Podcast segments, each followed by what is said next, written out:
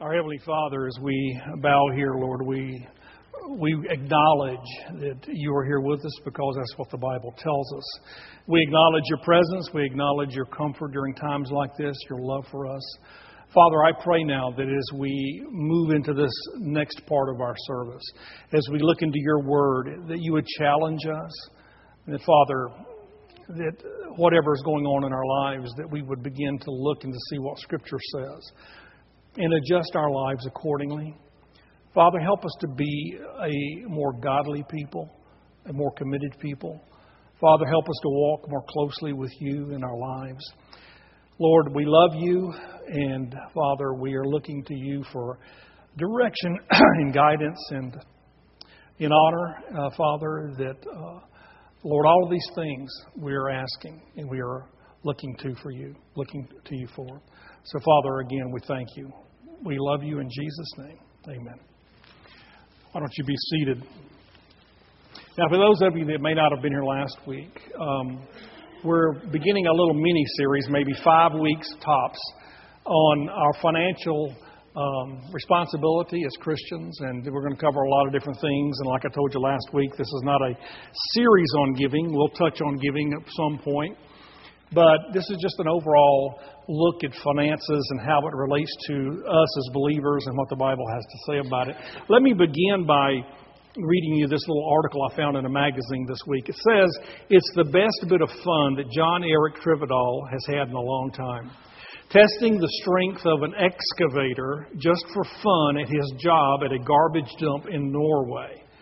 The 22 year old used the machine's arm to crush a thrown away safe. Inside the crushed safe, the Norwegian man found nearly $20,000 in cash. But instead of keeping the loot, the garbage worker handed it over to his boss, who then tracked down the original owner of the safe. Now, here's my question. You're on the excavator, you crack that safe open, and 20 grand falls out. What do you do? What do you do? I got to tell you something. I read this and I think, is he crazy? I said, this was in a garbage dump, you know, thrown away. But as it turns out, the thing was stolen and, and it needed to be returned to the owner and so forth. So he did the right thing. He acted with integrity. Now, when we talk about financial integrity, we're looking at something that's a very rare commodity today. You don't hear a lot about that. You don't see it in the world. Um, most people live their lives just the opposite. You know, it's all about me, what I can get, and getting the best deal, and working around and finagling and, lying and cheating and stealing if necessary just to, to get something. How would you define integrity? And we're going to relate integrity to financial matters today, but when we talk about financial integrity, what comes to mind? Let me give you some statements, a definition, some examples, some statements that sort of summarize the whole thing, if you will, as far as financial integrity and how we would define it. Here's one thing we could say. We could say, first of all, that it's being honest when no one else is looking. I think that's true of any integrity as it, matter, as it relates to any matter, but especially with um, finances, to be honest when nobody is looking act on biblical principles. In other words, we see what the Scripture has to say about our finances and our responsibility with our money. And there's a lot there, as we talked about last week. 2,000 verses in the Bible deal with this. But to talk about how you deal with your business, your personal finances, paying your bills, things like that. Some of you, let me ask you this do you know what your credit rating is? Do you know if there are black marks against your credit rating? I mean, this happens to a lot of a lot of us, and and I'm going to be the first to admit that things happen, accidents happen. I remember when I was in seminary, and you know, money was tight anyway. But one day, Deb hands me an envelope. She said, "Here, this is the furniture bill, something I don't know, some kind of bill we had." She said, Pay this, make, drop it in the mailbox on your way out to go to seminary. I stick it up over the visor and I go to seminary and go to work, come back home. I didn't, move, I didn't pull that visor down for another month. That thing sat there and, and the bill started coming in overdue, past due, that sort of thing. You're 30 days, 45 days overdue. Deborah said, "Where's the where's the bill? I mean, did, did they lose it?" She said, "Did you mail it?" I know I mailed it. You gave it to me. I had to mail it. You know, only to find that I didn't. And so here we are now. We get a credit report that comes in now. You're 30 days overdue on a bill. Let me tell you something if that has ever happened to you. It takes like two years to get that thing off. It's like, it's worse than bankruptcy. Honest to goodness, it'll hurt your credit more than anything else in the world. And those of you that have experienced it, you know what I'm talking about. But when we're talking about acting according to biblical principles as it pertains to personal finances, making sure that my bills are paid on time is very important. And I got to tell you, living in this society in which we live in today, some people, this is a way of life. It's a way of life. You let bills go, you don't pay them, and it doesn't matter. And it's not that you don't have the money, it's that you've overspent, overextended yourself, or you just don't want to spend it on the bills that you've accumulated. And it happens sometimes. But when we talk about integrity, this is what we're talking about. Integrity as far as dealing with merchants. Have you ever gone into a store and somebody gives you too much change back from what you purchased? What do you do with it? Do you pocket it and say, hey, look, I. I deserve it, or they charge too much anyway, or that store has too much money. Do we rationalize it and make excuses for it, or we take it back? Now, some of you have shared testimonies before about taking it back. And you know how that impacts the clerk. They're said they're astonished that anybody would bring money back. That just doesn't happen today. But what a testimony it is whenever that happens. Um, being honest, even when it hurts, is what we're talking about. Let me give you an example. How many of you have ever seen the show on TV called American Pickers? Don't you love that thing? You know, you got these two guys, Mike and Frank, and they travel around in this van all over the country. And the whole point of this is they go into pe- people's uh, homes and, and barns and all these things, and they look for all these antiques that are worth something. And it's more of an educational show in the sense they're always telling you how much this is worth, and then it shows them taking it back to Iowa and selling it. And I can remember one of those shows I was watching it, and, and Mike climbs up into somebody's attic in their garage, and he's pulling out all this stuff, and he pulls out this item, and he asks the the person. He says, "How much you take for this?" And I don't even, don't even know what it was, but the guy, you know, I think he thought he was really being shrewd. He says, "I'll take twenty dollars," thinking that's a more than what it's worth. Mike thought for a minute. Mike said, "I'll give you 40. And I thought, wait a minute, that's not how this show works. You know, you don't do that. But his point was this, and he said, he said, look, man, he said, this is worth more than that. He said, I can sell it at that and still make a profit. He said, so I'll give you 40. And the guy was astonished, you know. But I wonder when was the last time you did a business deal where you paid somebody more for something than what they were asking because you knew the value of it. You know, this is the kind of thing when we talk about integrity that you're not always just trying to take advantage of somebody. When we talk about integrity, we're talking about not favoring the wealthy over the poor, just treating them equally. And this is hard because a lot of times this takes place. Um, let me share a couple of verses with you on this, okay? In uh, Proverbs chapter 17, verse 23, look at what it says. It says, The wicked accept bribes in secret to pervert the course of justice. In other words, somebody, the idea of somebody catering to somebody with money. You give me money and I'll do what you want. I can be bought, so to speak. He's saying that's a wicked thing to do. You're catering to somebody because you're greedy. Now, folks, we have, we have an entire political system built on this practice, and that is that we, we, we cater to people with money. We have something called lobbyists. Do you know what a lobbyist is? A lobbyist is somebody basically that goes in and tries to corrupt politicians to get what they want for the company they represent. And they buy off politicians, they bribe them, they pay them things just in order to get what it is that they want. Folks, this happens all the time. God says that's not integrity. That's not integrity. But you know something? Churches do it too. Churches do it too. Watch this verse. It's in James chapter 2. It's in verses 2 through 4. It says, Suppose a man comes into your meeting wearing a gold ring and fine clothes, and a poor man in filthy old rags also comes in. If you show special attention to the man wearing fine clothes and say, Here's a good seat for you, but you say to the poor man, You stand over there, or sit on the floor by my feet. Have you not discriminated among yourselves and become judges with evil thoughts? Now, what's the evil thought? What is it that the man is thinking when he caters to the wealthy and ignores the poor? What is his evil thought? Well, it's this. This guy can give me money. This guy can help give me some support. This guy can make a big contribution. And, folks, let me tell you something. Churches do it all the time. They do. And that is not financial integrity. So, all of these areas of life that we encounter are areas where we have to make a choice concerning finances to respond a certain way or to not respond a certain way. And oftentimes it's not with integrity. So, what we're going to be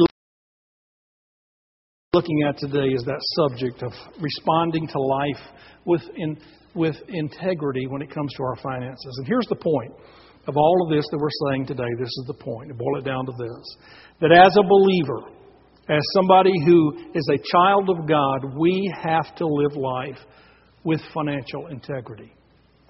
We have to. Now, let me tell you something.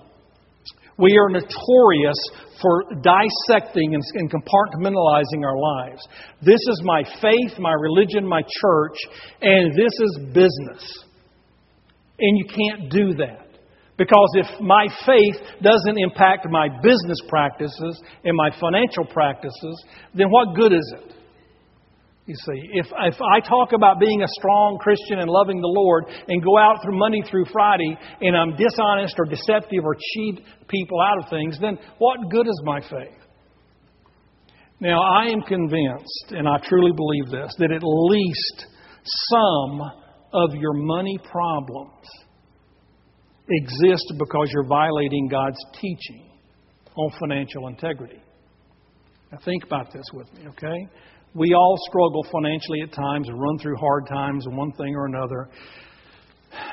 And I really believe that part of what we are experiencing individually is a response or the consequences of our poor financial choices as it relates to the Word of God. We are not acting with integrity and we're suffering the consequences of it. Now, let me share a couple of verses with you. In Psalms chapter 15, the psalmist is talking about, and he's asking the question okay, Lord, who is it that has fellowship with you? Who is it that's going to sit with you in your tent, your holy tent? And who's going to sit with you on the mountain, the holy mountain? Who's going to be allowed there? Who's going to be in fellowship and in your presence? And he's not talking about salvation here. But he goes through and he answers. He said, Well, the righteous and the ones that do this and the ones that do that. And then he comes down to verse 4 and he says, The ones who keeps an oath even when it hurts and does not change their mind. The one who lends money to the poor without interest. Who does not accept a bribe against the innocent. Whoever does these things will never be shaken. Now, what is he saying? Well, the psalmist is telling you and me that when I act with, re- with responsibility and integrity when it concerns money matters, that God says to me, You'll never be shaken. You'll be well grounded. You'll be set.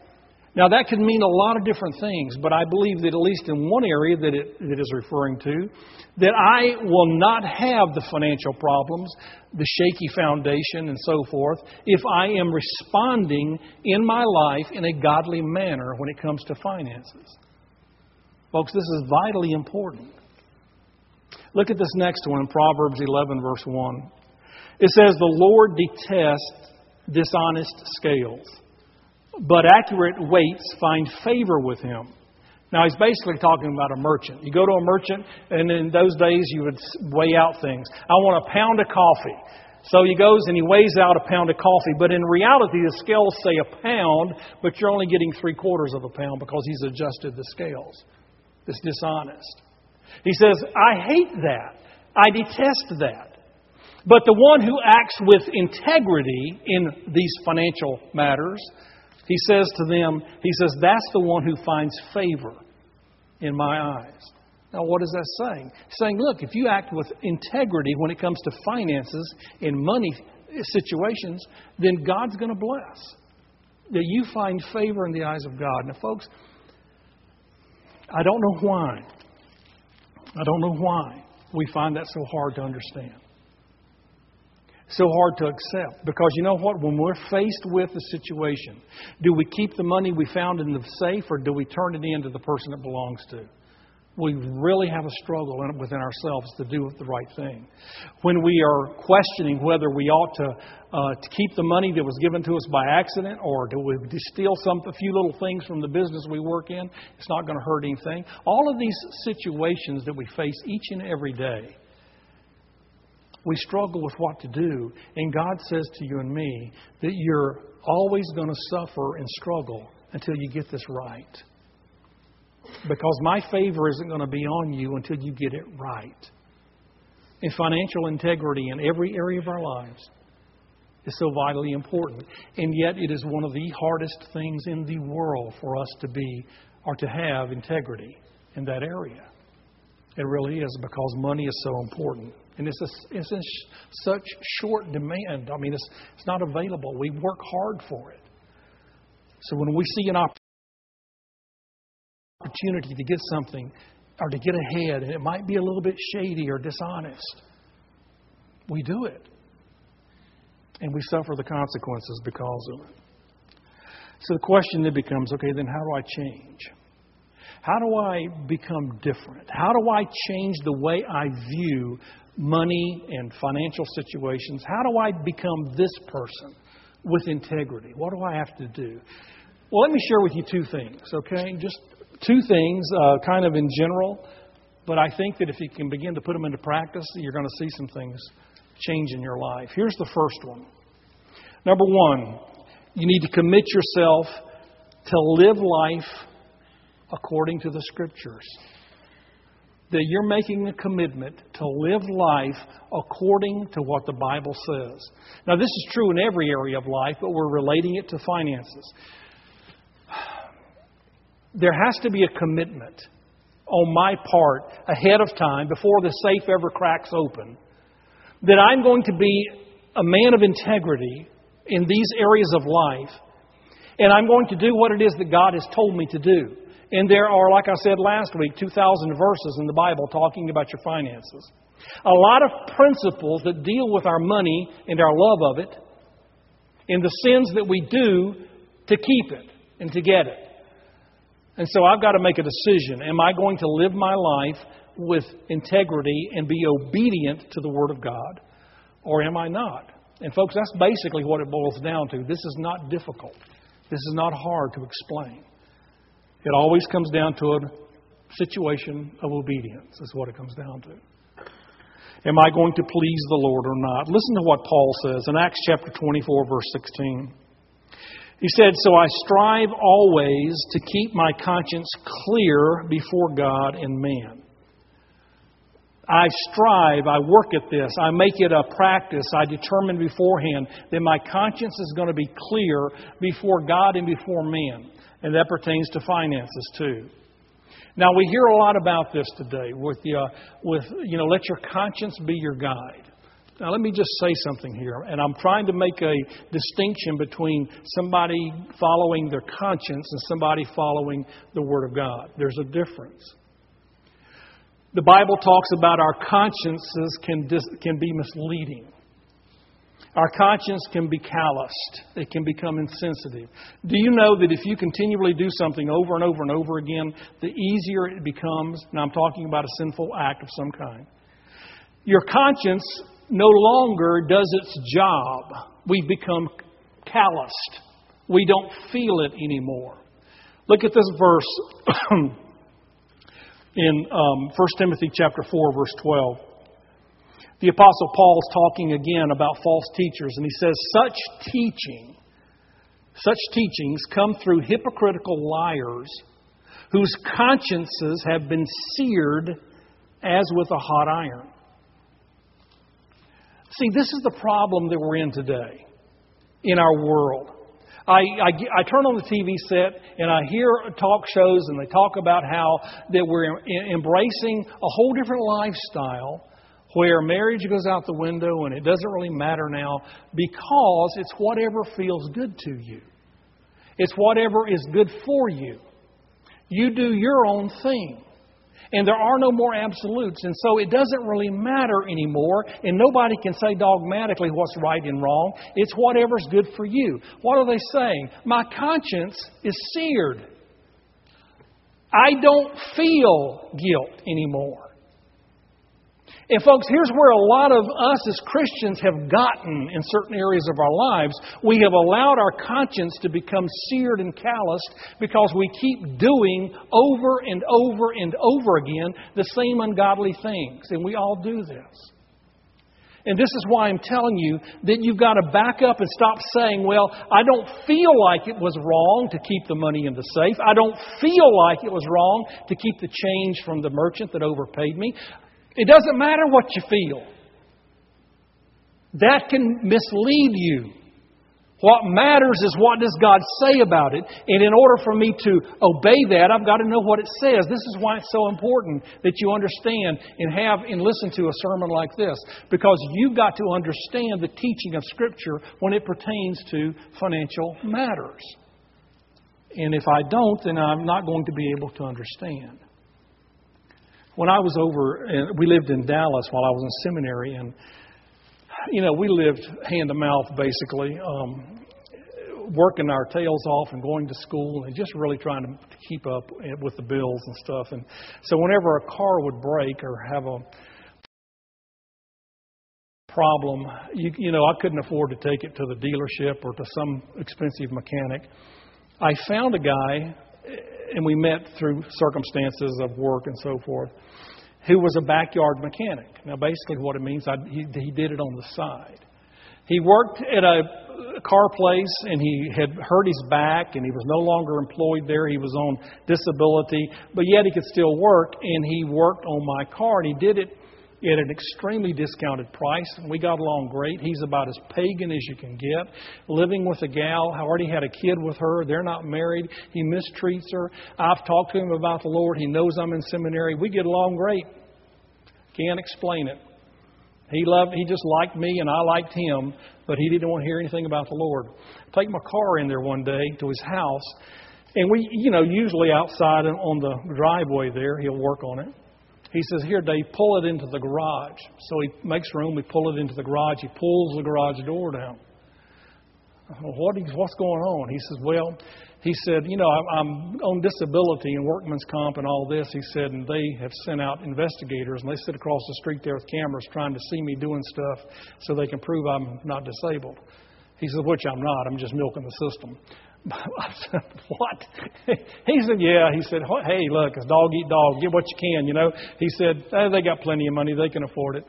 And uh, it was like, okay, do you not have any shame? I mean, do you not feel any twinge of guilt over this? Not a bit. I'm telling you, not a bit. And folks, unfortunately, that's where a lot of people are today. And unfortunately, that's where some Christians are today. You say, well, they have the Holy Spirit. I know. But even that, we have become accustomed to ignoring. And it's almost as if, like the Bible says, we've quenched the Spirit. And again, it's the idea of it becoming so callous that we we think right is wrong is right, you know. And and this is why I'm telling you that unless you make a commitment to be obedient to the Scriptures, regardless of how you feel, nothing is ever going to change. And so you've got to be able to say, you know what, Lord? I believe what you say, and I believe that this Bible has the right way. I don't understand it, and I don't really want to do it because it's hard a lot of times. But by faith, I'm going to step out and do it because I believe that in the end it'll be better for me if I do. And I believe that by doing it your way, life is going to be easier for me if I do.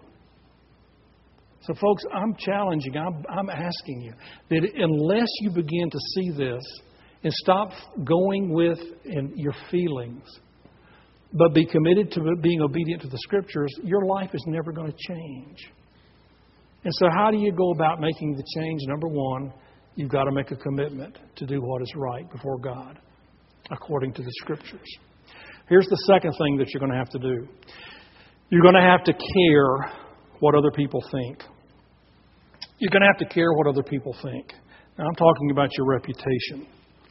You know, I've had people tell me over the years, and not just here, but elsewhere, they've, they've said to me, Pastor, I have been screwed over so many times by Christians in business that it has gotten to the point that if I know this person is a Christian that I'm going to do business with, take my car to, whatever, I'll purposely go somewhere else where there's not a Christian because I get a better deal with him. You know, that's sad. It doesn't happen often, but there have been people that were honest about that, and, and they did that. You know, I hear things a lot of times as a pastor, um, and, and this again is, is like a years of ministry here, not just here at Dogwood. But so and so is dishonest. So and so cheated me. So and so's done this. And, and it's, you know, it's always this, this idea I'm a good Christian example at church on Sunday, but boy, Monday through Friday, you better look out. And you've got to start caring not only what God thinks, but you have to care what people think. And sometimes I wonder do we? You know, for a lot of us, do we really care what, what other people think about us? Let me read you this, um, this passage here. It's in 2 Corinthians chapter 8. It's in verses 20 through 21. And this is the passage where the Apostle Paul has taken a huge collection from all the various churches in Asia Minor, Minor, and he's taking it to the saints who are struggling. I mean, this is a lot of money. This is a lot of money. And he says here in verse 20, he says, We want to avoid any criticism of the way we administer this liberal gift. For we are taking pains to do what is right, not only in the eyes of the Lord, but also in the eyes of man. Now, notice what he's saying. He says, I'm going to great lengths here. Because I, I, I, not only want the Lord to be honored in this and for, for, for there to be no doubt about, you know, all the money that you give me is getting to the people who need it and it's getting to, to being distributed fairly and equally and, and so forth. He said, not only that, he said, but I don't want people to be talking about having doubts about that either. It was important to Paul, his testimony and what people thought about him and, and, and so forth. You know, sometimes I wonder, uh, you know, here at our church, does it matter to you what people think about our church because of you? When you're doing business out in the community and you're shady and crafty and, and, and, and so forth, does it not matter that you go to this church? Do me a favor, folks. If you're going to cheat people, don't tell them where you go to church. Please. But I'd rather you just stop acting this way in, in ungodly fashions. Let me give you an example of what I'm talking about. Years ago, and, and, and this has been years ago, you know, my wife is in real estate. She was in real estate in Indiana before we came here. She's in real estate now. A pastor calls her up one day, wants to see a particular piece of property. He's looking to build a church, build another building. So she goes and she shows him that one, she shows him some other ones, and she spends a whole day showing him around. And uh, maybe, maybe even part of the next day, I'm not sure.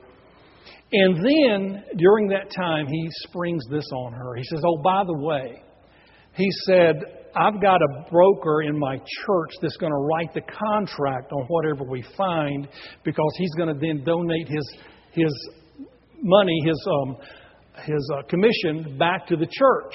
Now, basically, what that means is this that you're not going to get anything.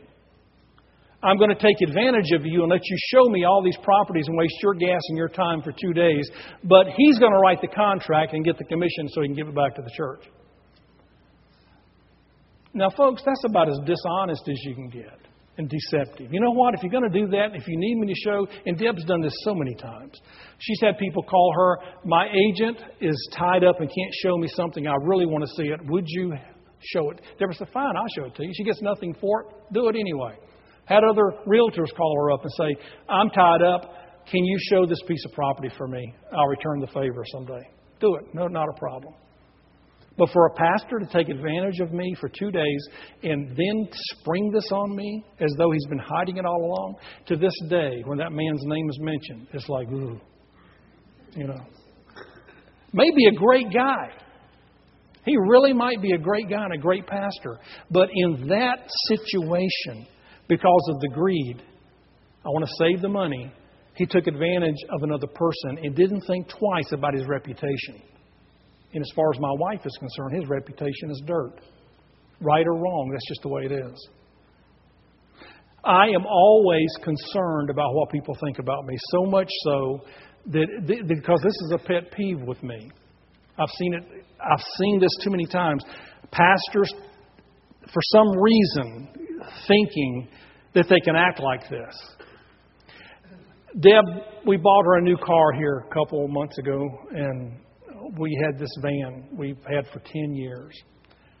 120,000 miles on or something. But she she was ready for a change. So, and when the air conditioner quit, that just about sealed the deal. So I said, "Look, all right, fine. Let's go get a car. Go find something you like." So she bought something she liked. I said, "Okay, I got to get rid of this one." So I let it sit there for about a month. Didn't want to mess with it. I think we got to get this thing out of the driveway. So I take it to one of these. I call them a note lot. You know, where the you finance it right there. It's an independent practice. You know, where they'll take the car. And so I take it in, and this guy, he, he find out he's a Christian, and he, he said, "Where do you?" I said, "Where do you go to church?" He's telling me. I, he said, "What do you do?" I said, "I'm a pastor." He, oh, out at Dogwood. Oh, great. You know, yeah. So we're talking. I said, tell him what the car is, you know, and he looks it up in the blue book sitting there, and he's telling me. He said, "All right." He said, "I know I'm not buying a new car. I realize that." He said, "But is there anything wrong with this thing?" I'm sitting there thinking, this guy's awfully trusting. I said, yeah. I said, as far as I know, outside of just minor aches and pains, I said, it, the air conditioner doesn't work. I said, it just quit blowing cold. I said, I don't know what the problem is. I might have a leak. I said, I don't know. I said, I'm just telling you. He said, all right. So he goes out there and cranks it up and blows the air, and you know, sure enough, it's, it's blow, blowing hot. And he goes back in, and he said, how much you want for it? I said, a lot. now, I, I always say that because I don't want to you know, you got to play it cool. You don't want to tip your hand here, you know, play it close to the vest. So, how much you willing to give me? Now, I knew what the car was worth because I'd looked it up too. He said, Look, he said, the book on this thing, he said, I'm ashamed to say. I, I, yeah, okay. You tell me what it is. He said, The book on this thing's only $4,000. I was, little did he know, I'd have given it to him for 25 But I just wanted to get it out of my driveway. I said, okay, $4,000. He said, the only problem is this. He said, the air concerns me. He said, it might be minor, it might be a $1,000 item. Eh, I got my doubts about that. I, you know, probably five or six hundred at the worst, but that's okay. Here's what I told him. I said, listen, because my biggest fear is him taking this car from the pastor of Dogwood Church and it blowing up on him. I, you know, I said, look, here's what I'll do. Let's assume the worst case scenario and assume that it's going to cost you $1,000 to fix that air conditioner. You give me $3,000, you can have this van. He said, All right, fair enough. Because I said, Look, if you can get it done cheap, you can take the other money, I don't care, and put it towards something else wrong in the car that you want to fix. It's up to you. He said, Fair enough. So he starts getting the paperwork together and cutting a check. I said, Do you not want to drive it? He hadn't driven it yet. He said, Well, I guess I ought to. I said, Yeah. I said, Can I come out here? I said, Because once I leave this lot, if it blows up, it's your car. I said, You determine now if there's anything else wrong. We need to negotiate. Because I do not want you saying that I've cheated you.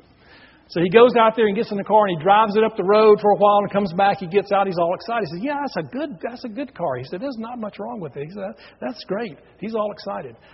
I sell my van and I leave that lot and I pray to God every day that that thing something doesn't happen that I don't know about because I don't want my reputation shot. Now, let me tell you something. I could have gone in there, and when I was in seminary, we did this because I always had air conditioning problems. I'd go see my buddy Keith, you know, the unbeliever. He'd pump some Freon in it and keep me going for a while. I could go find somebody, stick some Freon in it, that'll make it run for another week and blow cold, take it down there and sell it to him and get $4,000, but the $1,000 wasn't worth my reputation. Now, folks, I'm telling you that your reputation matters. And it's an issue of integrity. And for some people, honestly, I don't understand why we struggle so much with this subject. and how you can live the way that you live financially and act all spiritual when everybody in town's talking about what a crook you are. So, okay, then what do I do? you convinced me. You know, tell me what to do. All right, let me share something with you right quick. There's three things I want to leave you with. Three things that I want you to, to grab a hold to here, okay? Number one, if you're ever going to change, if you're ever going to begin to, to, to respect and honor the Lord and respect and honor other people in, in your business dealings, you're going to have to get into the habit of going the extra mile. Going the extra mile. This is an expression that we use all the time, but very few people know what it means. It comes out of the Bible. Jesus, I think it was might have been the Sermon on the Mount, talks about, he says, if somebody compels you to go a mile, you go two. Few people understand what that's talking about. Let me explain it. Uh, Jerusalem is controlled by Rome, Roman soldiers everywhere. Roman practice was this that if you are a Jew living in, in this city, I can compel you to do anything that I want you to do. And oftentimes they would. They would say, Hey, you over there on your way to the wedding, come here. I want you to carry this for me and help me. We're going to go to this next town. So it would inconvenience people to carry something or help these Roman soldiers, like slaves, take up all their time. The Jews were ready to revolt. They had had it. In Rome, wanting to keep the peace, changed the law, and the law became this that if you are a Roman soldier, you can compel somebody to help you carry something or help you with some other item, but they can go no further than one mile because after that you had to get somebody else. That way it soothed the Jews and kept them from rioting. When Jesus comes in and begins to preach this message and he says, if somebody compels you to go a mile, they all knew what that meant. Then you go the extra mile. And they thought to themselves, you got to be kidding. But what he's saying is this if you are compelled to do something, he said, you go over and above so nobody can say that you didn't do it the right way. Now, folks, tell me, let me tell you something. When it comes to you and your financial integrity, if you want to change, if you want to make a difference, if you want to become a different person, then you're going to have to get into the habit of going the extra mile. And that may mean giving up a good deal because it's dishonest. It may mean doing something better than you would have done it. It may mean paying bills that just strip your finances to pieces, but you're doing the right thing. You're going the extra mile. You're doing whatever is necessary. You help somebody in need. You reach out. You do things like this that you're not used to doing. But if you're not in the habit of going the extra mile, then nothing is going to change because we are experts. We are pros in rationalizing and making excuses for every sinful thing that we want to do. And so you've got to go the extra mile. Number two is this you need to repent. You need to repent for the things that you've done. You know, I sit there talking and, and you're sitting there listening and you're thinking to yourself, oh man, I'm going to get down in my seat a little bit because this one, whatever that item was, that one hit home. And it may be that you struggle with these. And it may be that what you need to do is confess to God that, you know what, Lord, I've been irresponsible in paying my bills. I've cheated my creditors. I've been less than honest with business practices. I've done things that were not right. I've not helped the needy. I've stolen from work. I've cheated people. I've done all of these things. And you need to stop and you need to call it what it is. It's sin. It's not business, it's sin. And until you acknowledge that, then nothing is going to change. And so when I say to you that you repent, you're turning to God and you're saying, Lord, this is what I have done. I've made excuses for it. I've tried to get by with it for whatever reason, but God, it's sin. I, I, I'm confessing it. It's sin. And then here's the third thing you're going to have to do that if possible, you need to make it right. You need to make it right. You go back and you do the right thing. Maybe you've cheated somebody. Can you imagine the testimony and how your reputation skyrockets if you go back to somebody and say, Let me tell you something. I cheated you out of this money. I did it. I did it on purpose. Because, you know, I was greedy. I was afraid. I thought I needed money, and I figured you were a willing victim. I'd take advantage of you. But God has convicted me. And I'm trying to straighten some things out in my life. And here's the money back, and here's some extra besides. Now, you tell me what happens to your reputation at that point? Very few people do that. And like I said, it may not be possible in every situation. But as best you can, you do that. I want to share with you this verse, this couple of verses real quick, and I, I know I'm running long, but just bear with me here. There is a counseling technique that we use when we counsel with people. And we call it putting off and putting on. It comes right out of Ephesians. And this is something that if you are struggling with addiction, you need to understand this. If you're struggling with wanting to change a habit, you need to understand this. Let me take this and apply it now to financial integrity, okay? Here's the passage. It's in Ephesians 4:22 through 28. I want to work through it real quick. He says, Paul says, You were taught with regard to your former way of life to put off your old self, which is being corrupted by its deceitful desires, to be made new in the attitude of your minds, and to put on the new self created to be like God in true righteousness and holiness. Now, stop there. He's saying, Look, you were taught to stop sinning, to put it off. This is what you used to be like, to put it off. And you're also taught to put on something else. In other words, it's not enough to say, I've got to stop doing this. You're, if you want victory, you're going to have to say, I'm going to have to replace it with right behavior.